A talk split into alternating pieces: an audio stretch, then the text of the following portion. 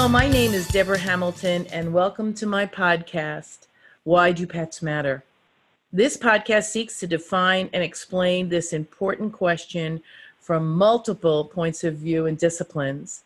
We will interview owners, breeders, caregivers, defenders, advocates, champions, and educators. The mission of this podcast is to seek and foster collaborative conversations so that every point of view feels heard, acknowledged, and appreciated. I look forward to your joining us on this journey toward a better understanding of similar and divergent points of view. It is possible to have an impossible conversation. It starts with listening first. I'm so glad you're here listening in with me. Now let's get started. Today, we are fortunate enough to speak with David Frei, the dog guy. David and I are longtime friends, and he has been referred to as the John Madden of the dog show world. He has so many interests that show how pets matter to him and to others in this world. He is currently the voice of the National Dog Show that you might watch on Thanksgiving and the Beverly Hills Dog Show that you might watch at Easter. Also, he is heavily involved with therapy dogs and has a program every November with the National Dog Show that introduces and educates people on the value of therapy dogs, how to become a therapy dog, and what a therapy dog actually is. So, without further ado, I would love to introduce you to my friend and one of the people who really make pets matter, David Frei. Hi, David. How are you? Hi, Debra. I'm great. Thanks for having me on, and thanks for letting me be a part of of uh, getting this message out to people. And it's very important for people to understand and, and include our pets in our lives. So I'm happy to be here. Pets really matter to you. So why don't you tell us a little bit about how you got into pets in general? Because I think you told me before that you didn't have a pet growing up. We didn't really have any any pets, and and it was uh, kind of fun because I I moved into my own house in college uh, for the first time, and my girlfriend said, uh, "Let's get a dog." And I said, "Well, okay, you know, you guy will do anything for his girlfriend when he's 20 years old." And, and uh, I said, "What What do you want to do? What do you want to get?" She said, "Let's get an Afghan hound." I said, oh, oh "What the hell is that?" I had no idea. And uh, we got the dog, and three weeks later, the girl left and the dog stayed. And it was the best thing that could have happened, probably to all three of us. So that's what got me started in the dog world. I met other people eventually with Afghan hounds, got involved in the dog show world, uh, had some success. And that's what ultimately brought me to Westminster and, and uh, all the great things that I've been allowed and blessed to do with dogs and advocating for dogs in our lives. Well, that is quite a story. I don't have that interesting a story. I did have dogs growing up, uh, but it's interesting that you were the voice of Westminster for 27 years before you um, became involved with the National Dog Show and the Beverly Hills Dog Show. And it's interesting that these things have brought you national acclaim because you've brought purebred dog ownership and performance and conformation to a greater audience so people understand the value of purebred dogs preservationist breeders you know purposeful bred dogs you really do bring it to um, the greater public square so to speak how purebred dogs do a job and how they serve um, their their owners and the public. Tell us a little bit more about um, your connection to purebred dogs from the beginning. And then I know you started with Afghans, but you started to show,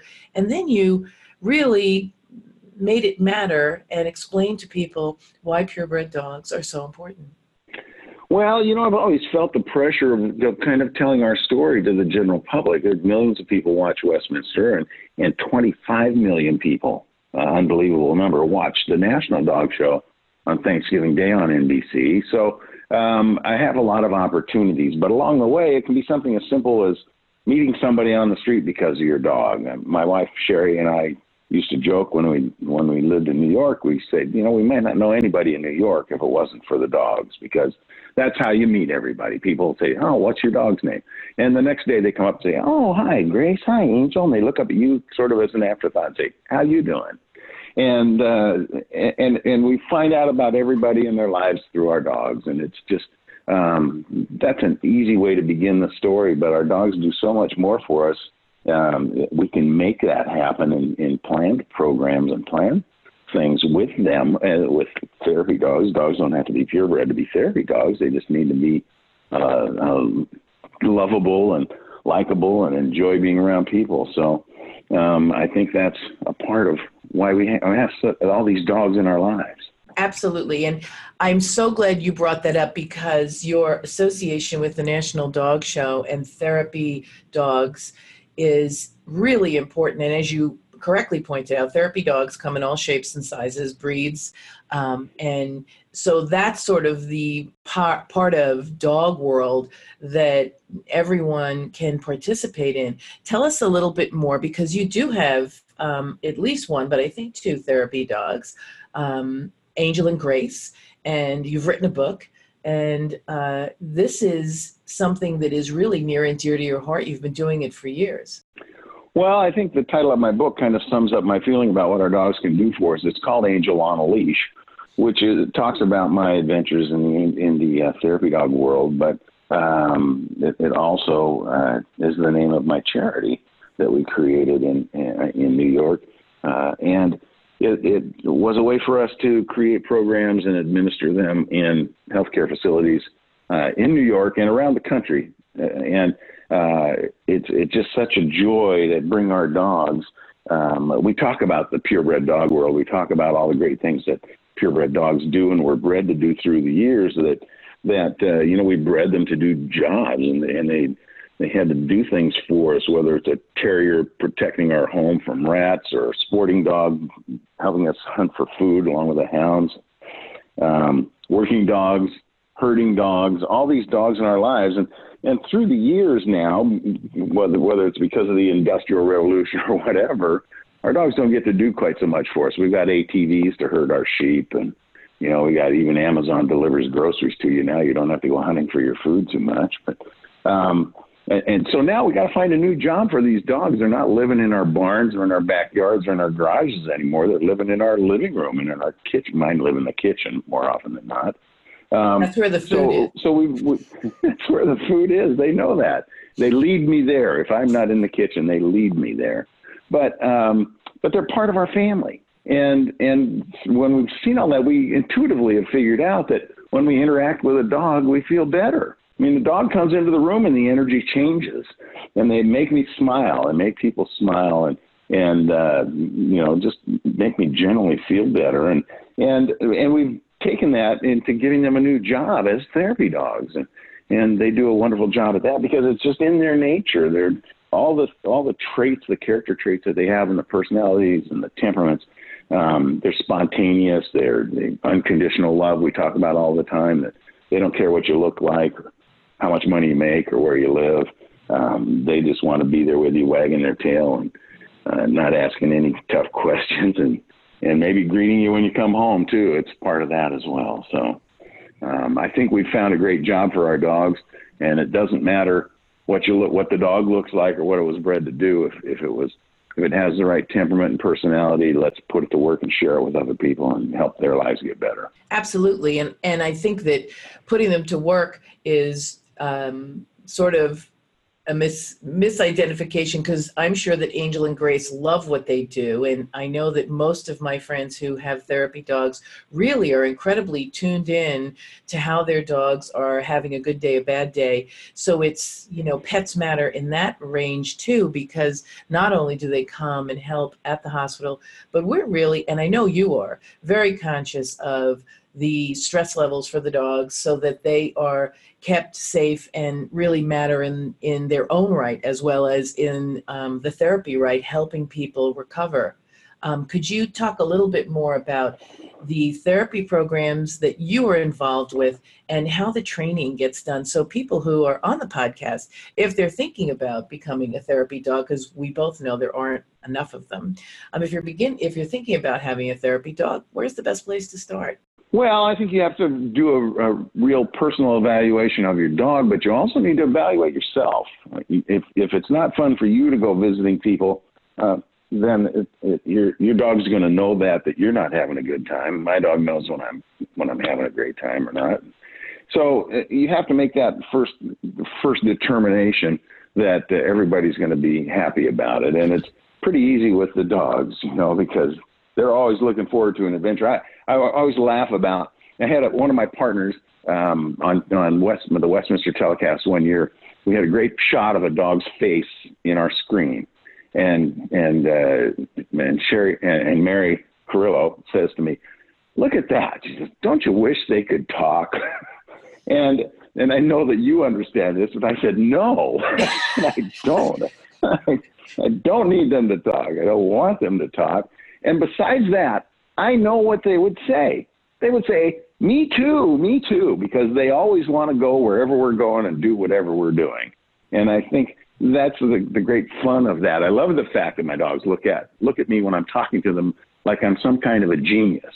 You know, wow, I never thought of that. And their tails wagging and looking at me. And I, you know, could be saying something stupid, but doesn't matter. My dogs respect me. I don't always get that respect everywhere in my life from people thinking I'm I'm so bright and talented. But but my dogs think I'm a genius, not just because I know how to use the can opener or open the refrigerator, but it's just part of being there for me every day and greeting me when I come home from somewhere and and uh, if they haven't gone with me, but usually they go with me, and and I think that's you know they live their life in the moment. I think, and that's what makes them such great therapy dogs because a lot of the people that they visit in healthcare facilities or on the streets even um, are people who are living their life in the moment too, whether they're battling some some illness or some, or or a tough challenge to their life if they're living on the street, uh, sleeping on cardboard. Um, the dogs can can always relate to them and and uh, and help us touch people. And it's it's pretty special, pretty special. I think great therapy dogs are born, not made. And the training process that we talked about uh, really goes to the human partner of the team. It's a team. It's a dog, the dog, and the human. And um, the tra- our training process with Angel on a Leash and other therapy dog programs around the country is really aimed more at the person than it is the dog and that uh, we train the person to protect the dog because sometimes you're going to put the dog into a situation that, that the dog's going to look to you for some some kind of cue and guidance as to what they should do next, and you don't want them stepping in somebody's sutures or getting tangled up in their IV tubes or things like that. So, uh, or getting stepped on or rolled over by a wheelchair, and it's your job to protect the dog and and keep them going. I was on the Today Show a few years ago with Meredith Vieira. That's how long ago it was, and um, and she was doing a piece on Angel on a Leash. Said, "What do you think about when you're there with your dog and visiting?" I said, "Here's what I think about: stay out of their way. Let the dog do their thing. You've got to keep them from from uh, from doing any anything that could be harmful to a patient in a in a hospital bed, for example. Um, you got to make sure that somebody in the wheelchair doesn't enthusiastically run over them with the wheelchair. But basically, the dog can do their thing. You protect them. Um, you're changing people's lives just by being there. And, and uh, people say to me, "Geez, I see all these pictures of your dog doing these things, and I don't see you in the picture." I said, "It's." I said, "I'm there. I'm holding the leash. You can't see me, but it's not about me. It's about the dog and the patient and whoever they're interacting with." So we love to do those things. You know, we just we can make people smile. That's half the battle. Um, but we did a lot of visits at the Ronald McDonald House in New York City. We were the first dogs ever allowed in there. Um, and and when you make those kids smile, you're making the parents smile too. Those kids are there in New York City. They're there because they're there to fight some cancer battles. And and uh, Bill Sullivan, the CEO there, became a great friend of mine. Says when a child is sick, the parents are sick, and that's true and, and and by extension, then if I get the kid to smile, I get the parents to smile, and it's provided a moment, it, and that may be all they have. It provides them with a moment of of uh, of something that they haven't had for a while as they fight their battles. But anyway, there's lots of great things that happen with these dogs and because of these dogs, and and uh, whether it's kids or seniors or or anybody in between, um, they're doing great things every moment that they're out there in that mission.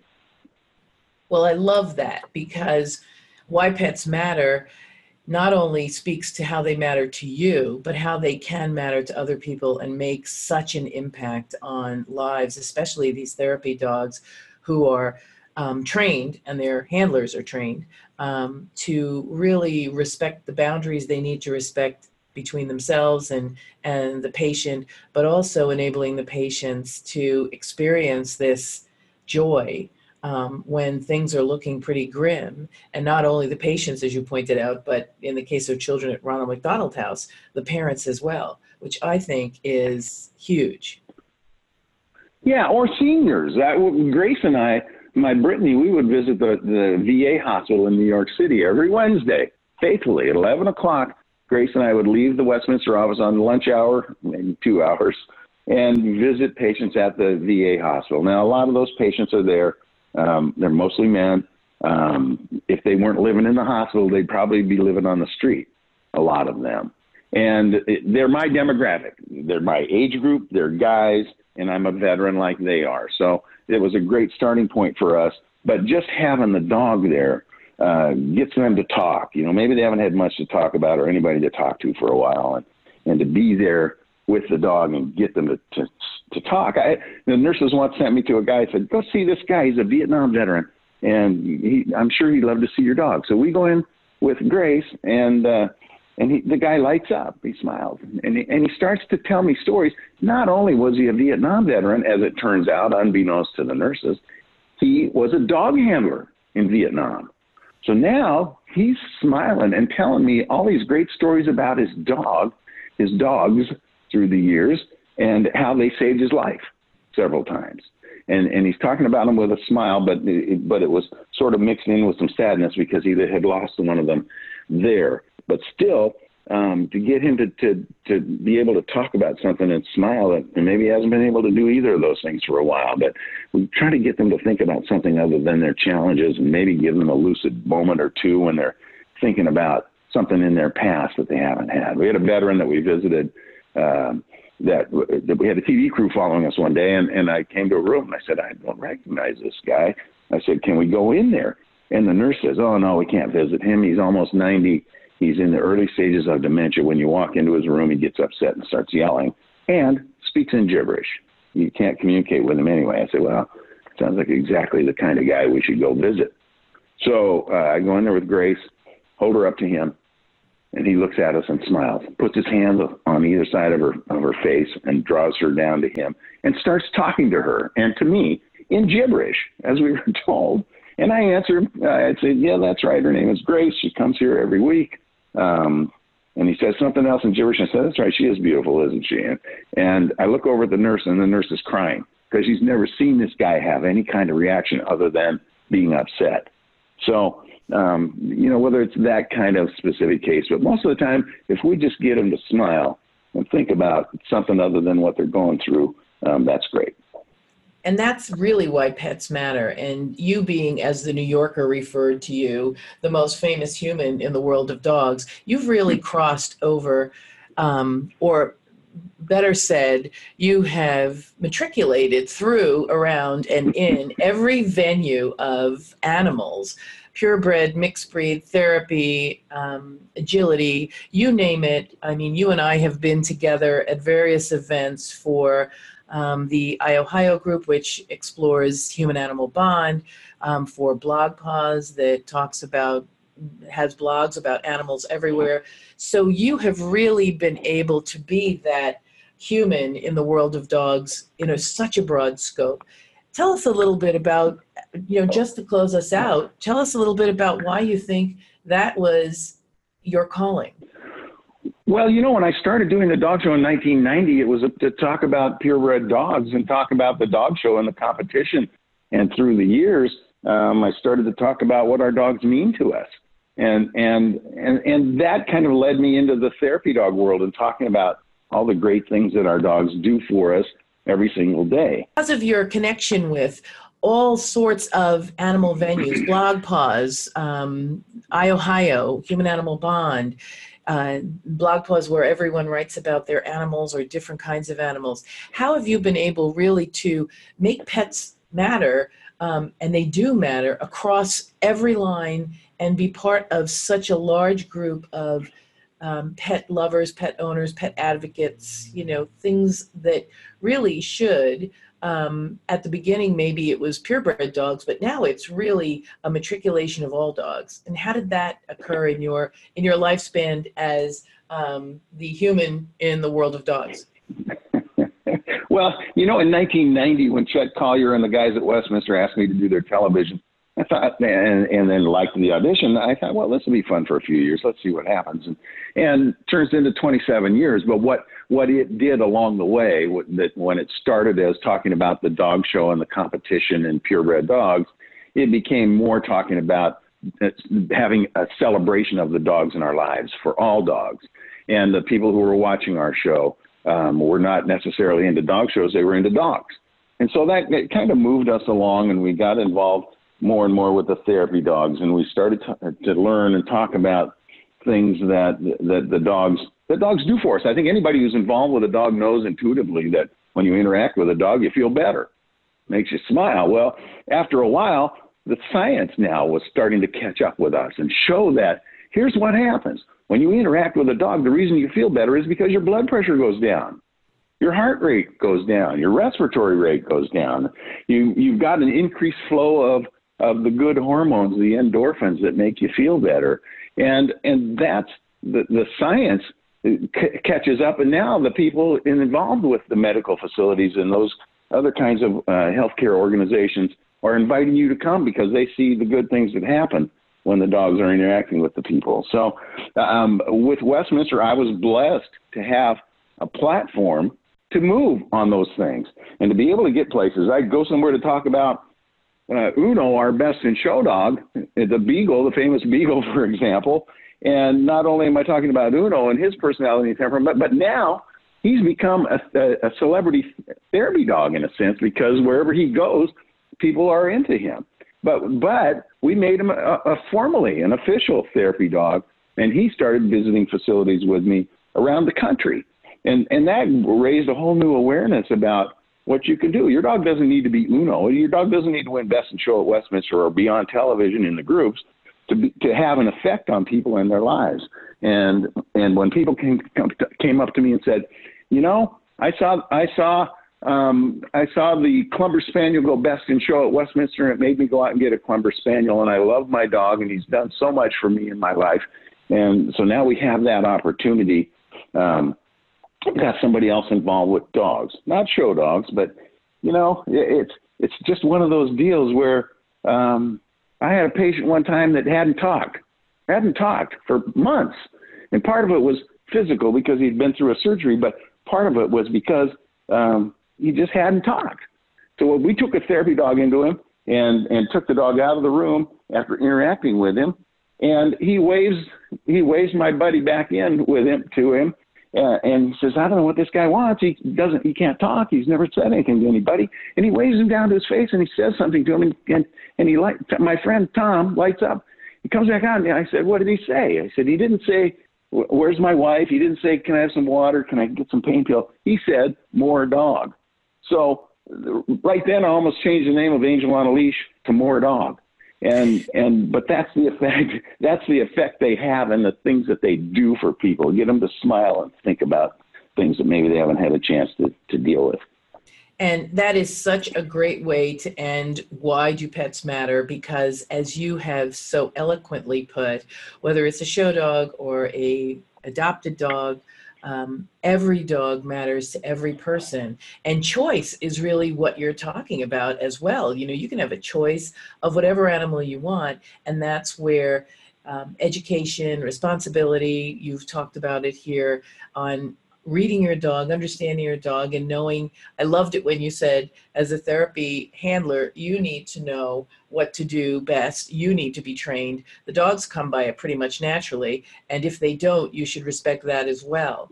So david any last thoughts about what or why pets matter um, in the grander scheme. so in in in our in our day to day lives, absolutely, and then in the world, because I really think that this podcast talks about how pets matter to us in the greater world, and there's so many different opinions, but a general idea to close us out would be fabulous.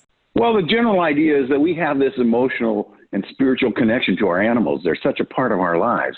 And it even goes back to a Bible verse uh, from Ecclesiasticus that says, A faithful friend is the medicine of life. And that's, I, am not a biblical scholar, but I'm telling you, Ecclesiasticus had a dog. Because for him to know that and understand that about uh, what our faithful friends can do to us, for us, and to us, and um, with us. I think is really what it's all about. And with us, it's really what what our dogs are all about. They're um, they're just spontaneous and non-judgmental, and they want to be there every step of the way with us. And we want to take them with us. And when we are better people when we have our dogs with us, and and get the opportunity to share them with others. David, tell us a little bit more about um, the National Dog Show Therapy Program because I I believe there's a very big training going on um, that will continue into the future in sort of mid-November. Tell us a little bit more about that. Well, you know, for the past several years, we've had our own therapy dog ambassador team as part of the National Dog Show, which is a nice way for us to to uh, to merge the interests, so to speak, and and they go places with us and go to our events, and also are of course very um, busy in the community, visiting like the Ronald McDonald House in Philadelphia. And, and doing things like that, but um, you'll get to see and hear a, a lot of those things with our show on Thanksgiving Day, but also um, for the first time this year, we are doing a symposium, the National Dog Show Therapy Dog Symposium, um, in mid November uh, at Rowan University and uh, in New Jersey, and and uh, it's a way for people to come and learn about uh, learn about the therapy dog world, but also to learn about uh, new ideas and, and how best to use your dogs to, to, to help other people. So we're doing lots of things, and I think it's it's nice that we're able to put our money where our mouth is, so to speak, because while we're promoting purebred dogs, we really are promoting all dogs and celebrating all the dogs in our lives, and this is a way for us to show that. Well, that's really an incredible program that people can take, anyone can take advantage of. So at the end of this podcast, I'll put a link if you're interested in joining the National Dog Show Therapy Dog Program. It will be every year, sort of mid November, but the link will always be up, and the recent link will always be up on my podcast. Great. We want uh, the world to come and join us with Perfect. their dog. David, as always, thank you so very much. Um, this is Debra Hamilton, and you're listening to Why Do Pets Matter podcast. Thank you for listening to my podcast, Why Do Pets Matter? This is Debra Hamilton, and this podcast is my passion. Do you have a great guest or idea for a topic you'd like me to explore? Go to my website and click Contact at Hamilton Law and Mediation. That's Hamilton law, L A W, and A N D, mediation, M E D I A T I O N dot com. Until next week, our pets do matter.